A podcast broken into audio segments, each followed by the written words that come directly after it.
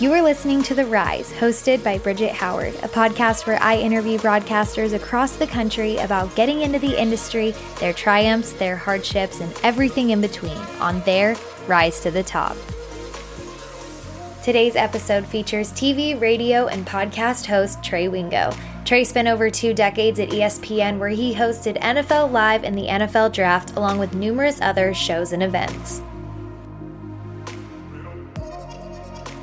Hey everyone, welcome back to the final episode of season two of The Rise. I am your host, Bridget Howard, and joining me today is the one and only Trey Wingo. Trey, thanks so much for coming on the podcast today.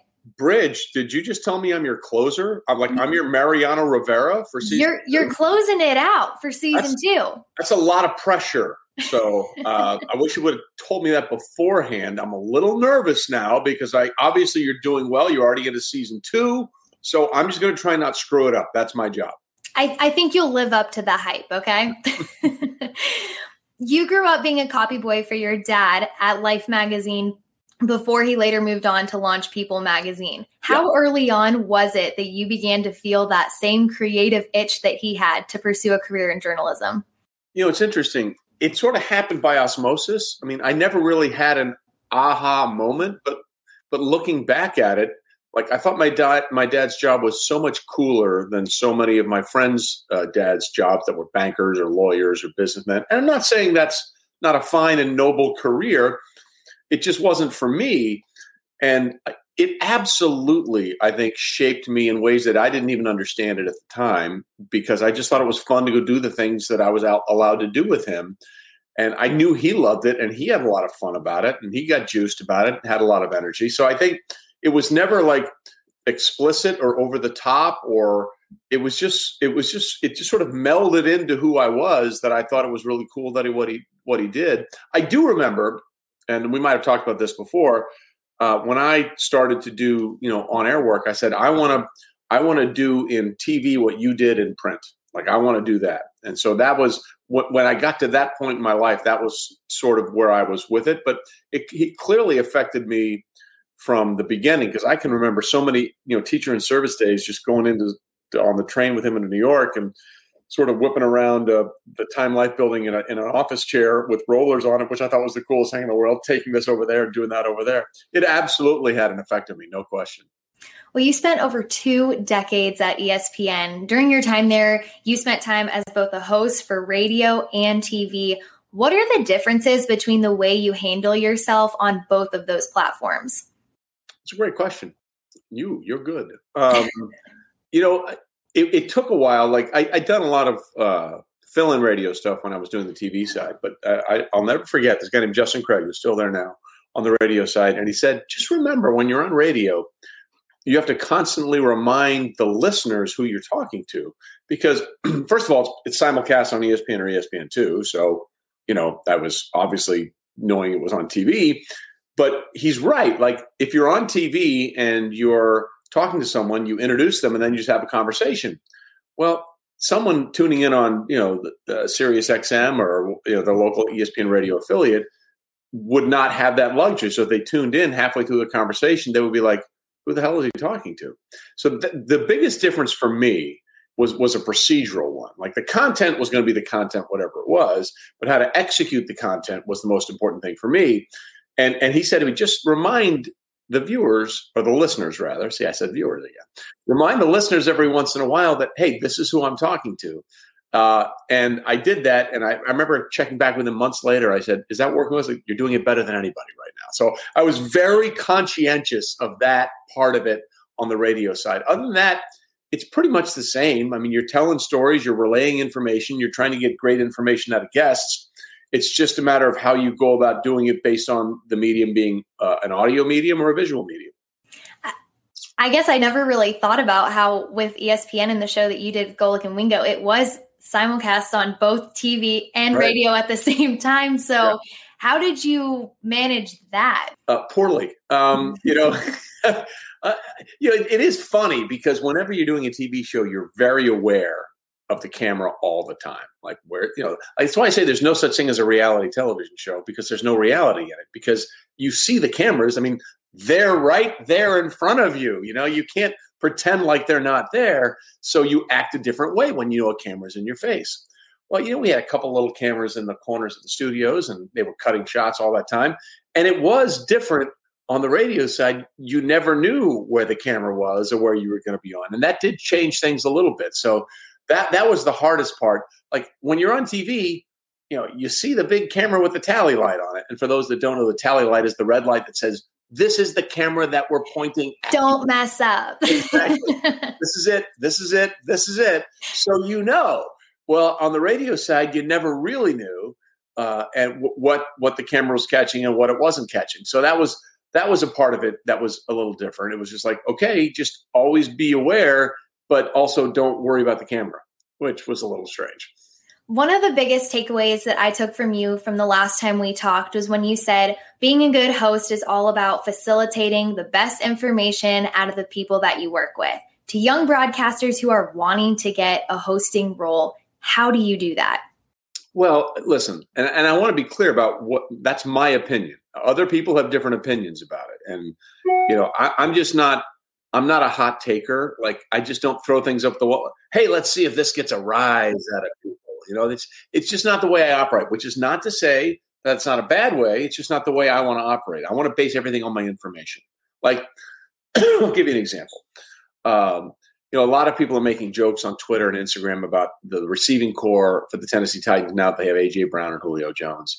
And someone who I respect actually made a made a joke with here are the Titans wide receivers, which was a giant, awesome person, and here was their quarterback. Ryan Tannehill was a teeny little figure, you know.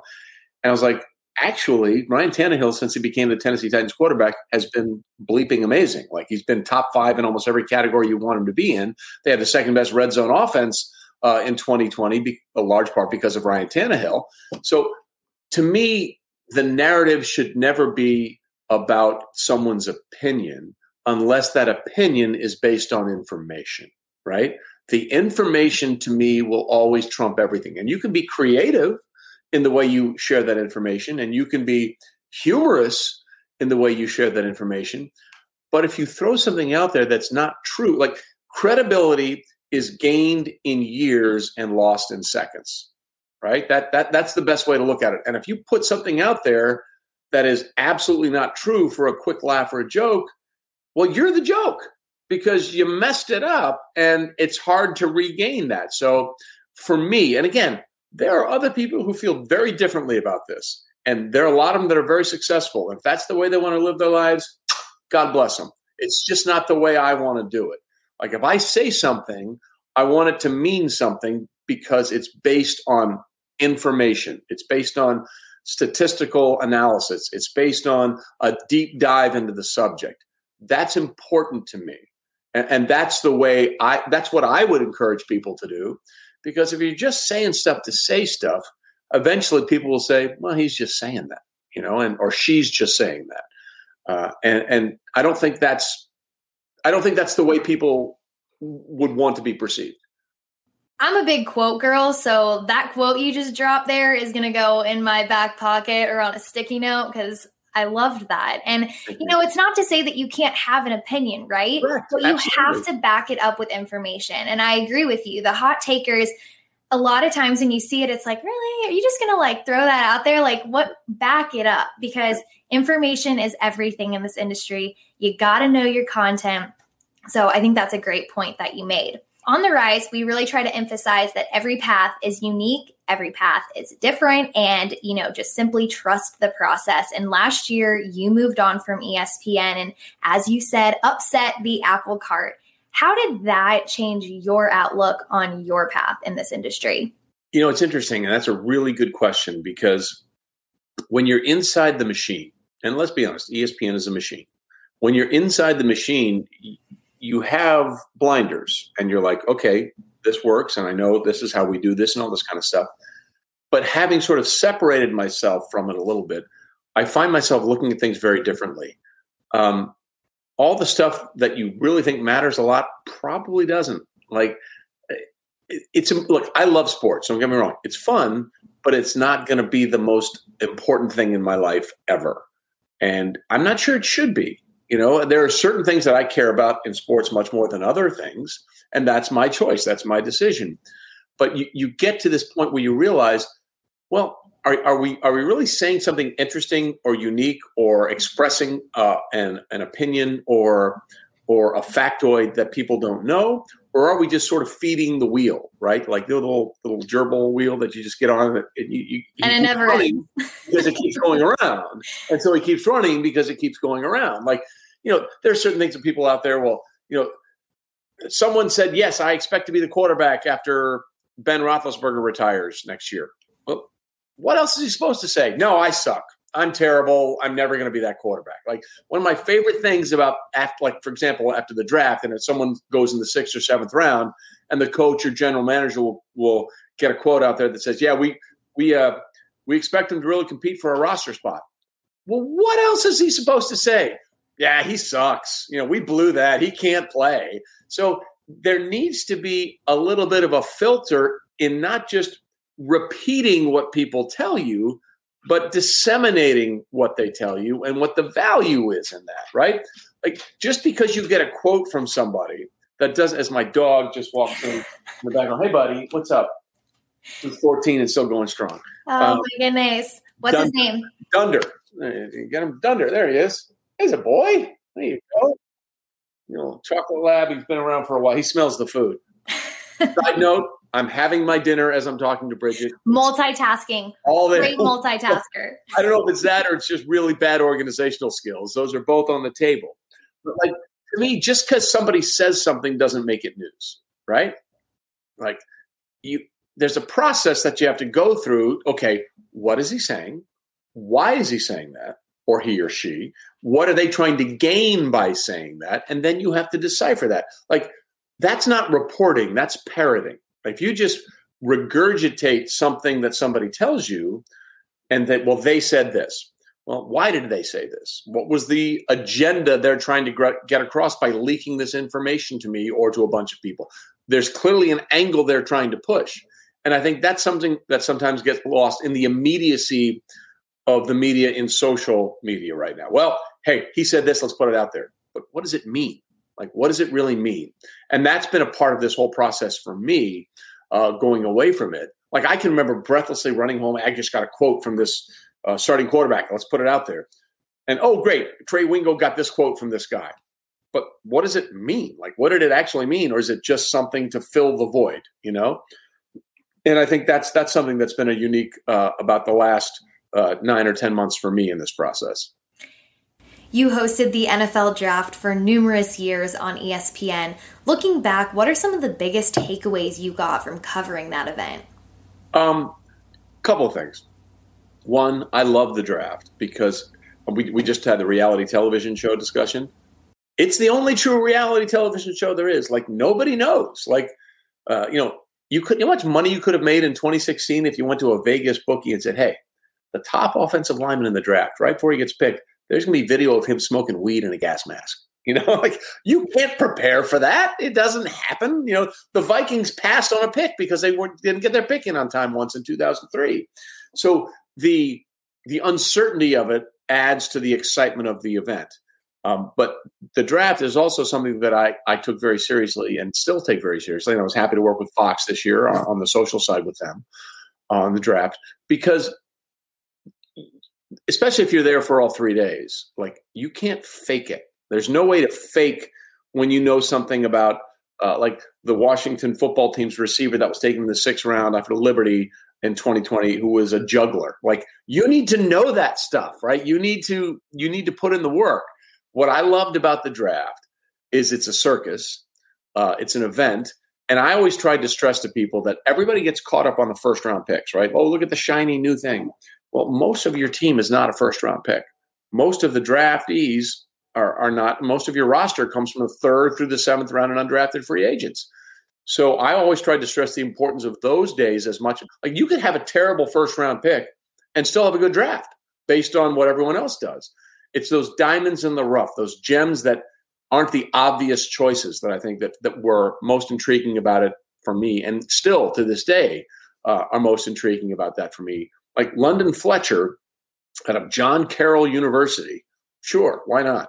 Uh, like he, had one of the most amazing careers in the NFL that I can remember. Almost never missed a game.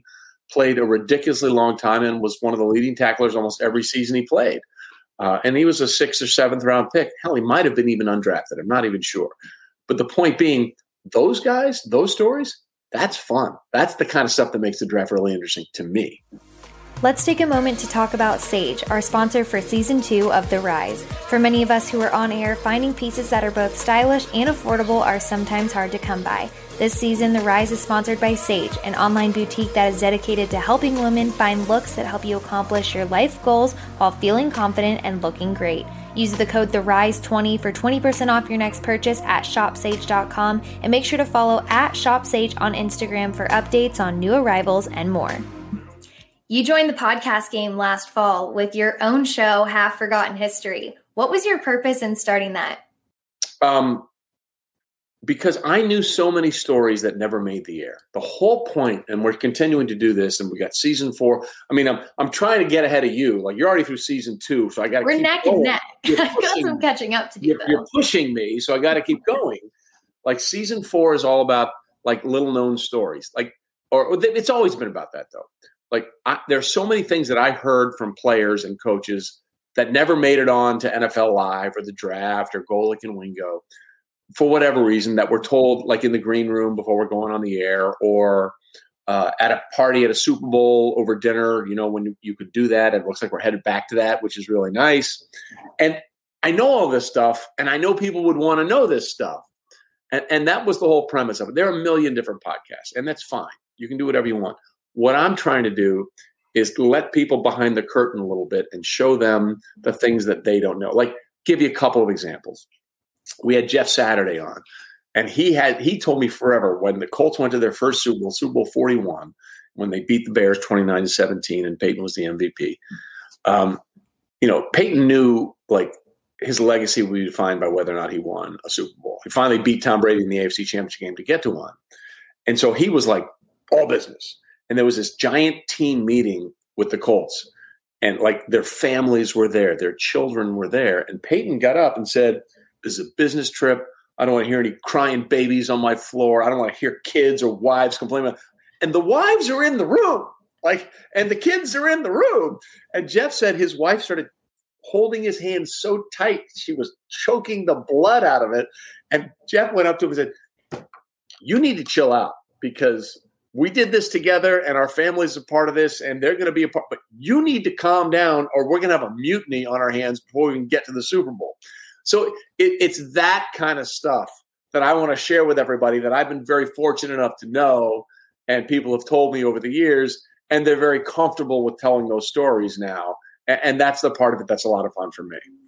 You have to be able to cultivate those meaningful relationships in this industry. And it seems as though your podcast is heavily based on those relationships that you've created. And that's another point that we really stress on the rise because relationships get you far in this industry. What would you stress to young broadcasters when it comes to relationship building? Well, again, build them carefully and build them over long term. I mean, I, appreciate you saying that. Like, for example, you know, we're, uh, a, a lot of those guys told me stories because they trusted me and they trusted me that I would I would tell that information in the right way. And like, this is not stuff that I, you know, you don't meet someone for the first time and then get their complete uh, personal background and information. They they share that with you and some of these funny things when they trust you to be a caretaker of that information.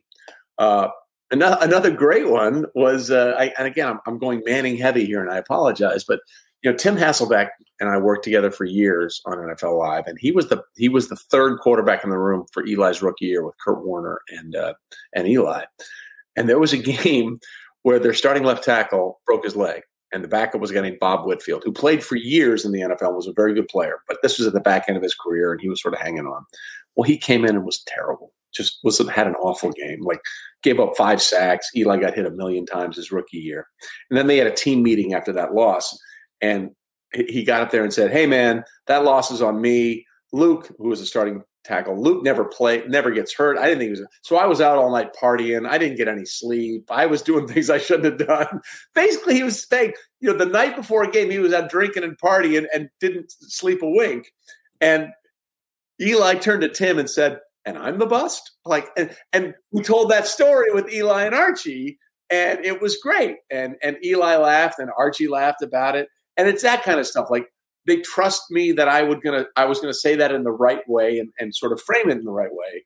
But those stories are great. Like those are the things that get me going. Like we're pretty soon we have an episode with Steve Smith. We're to talk about a, a run and he had with a former teammate who was then playing for the Patriots named Jermaine Wiggins. And I mean, it got real in a hurry. Like they were ready to, and Steve Smith does not play. Like if he's going to go down that road, as he said to me, either I'm sending your family a bouquet or you're sending my family a bouquet. I mean, like he, there was no, he wasn't half-assing it. He was going all the way. It's a great story. It's on a season four episode coming up a little later this summer. You'll really enjoy it.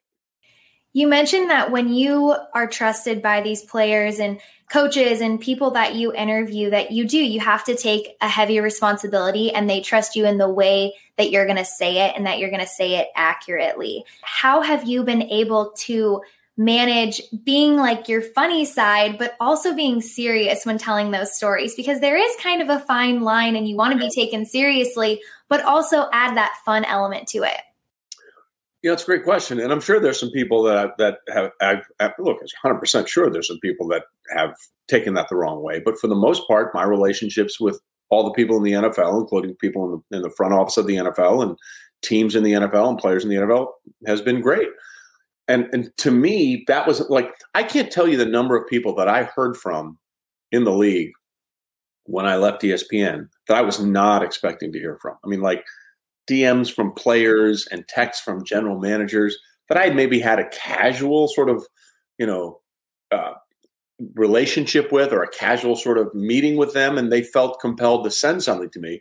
That meant a lot to me because that part of it, again, it goes back to the trust factor and the credibility thing. Like you may not like something that we do or that we did, but you know that we did it with the best of intentions or we did it with the way that was trying to use there are many things that we like. We did this thing with Damien Woody once, where you know it's funny as a former first round player, first round pick of the Patriots, and was on a couple Super Bowl wins for them. He finished his career with the Jets, and he has a real aversion to the Jets, and he just feels very tied to them.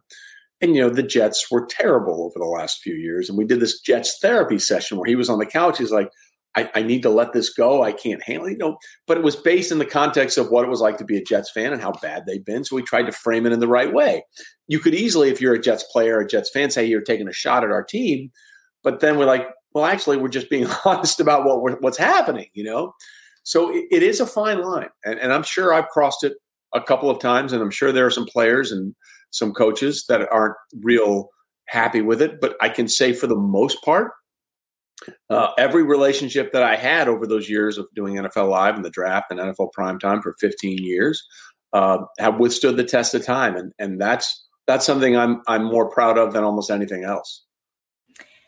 It is time to round things out. For this last episode of season two of The Rise with quick hits, my favorite part of the episode. Are you ready? So I'm ready, Fritz. Let's go. to go. reveal the true Trey Wingo to our listeners.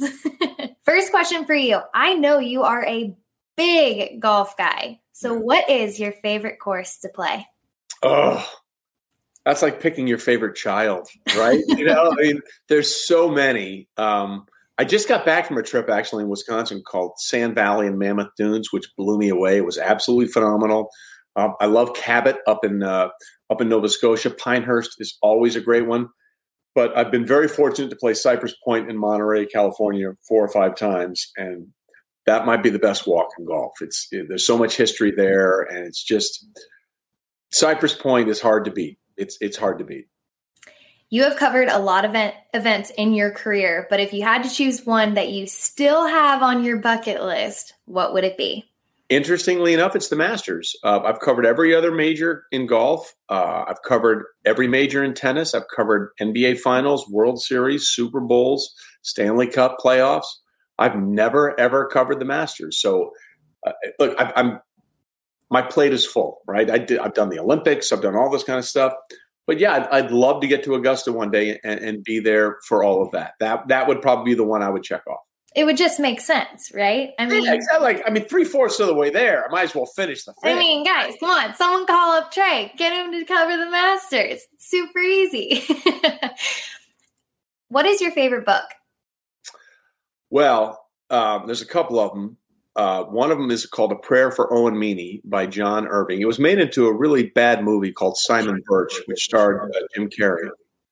But it, it, the premise of this movie, uh, the premise of the book, it's about this little guy who sort of was against, uh, had all the things going against him, and found a way to to have an impact in, in his life. Uh, it's a prayer for Owen Meany is a very very good book.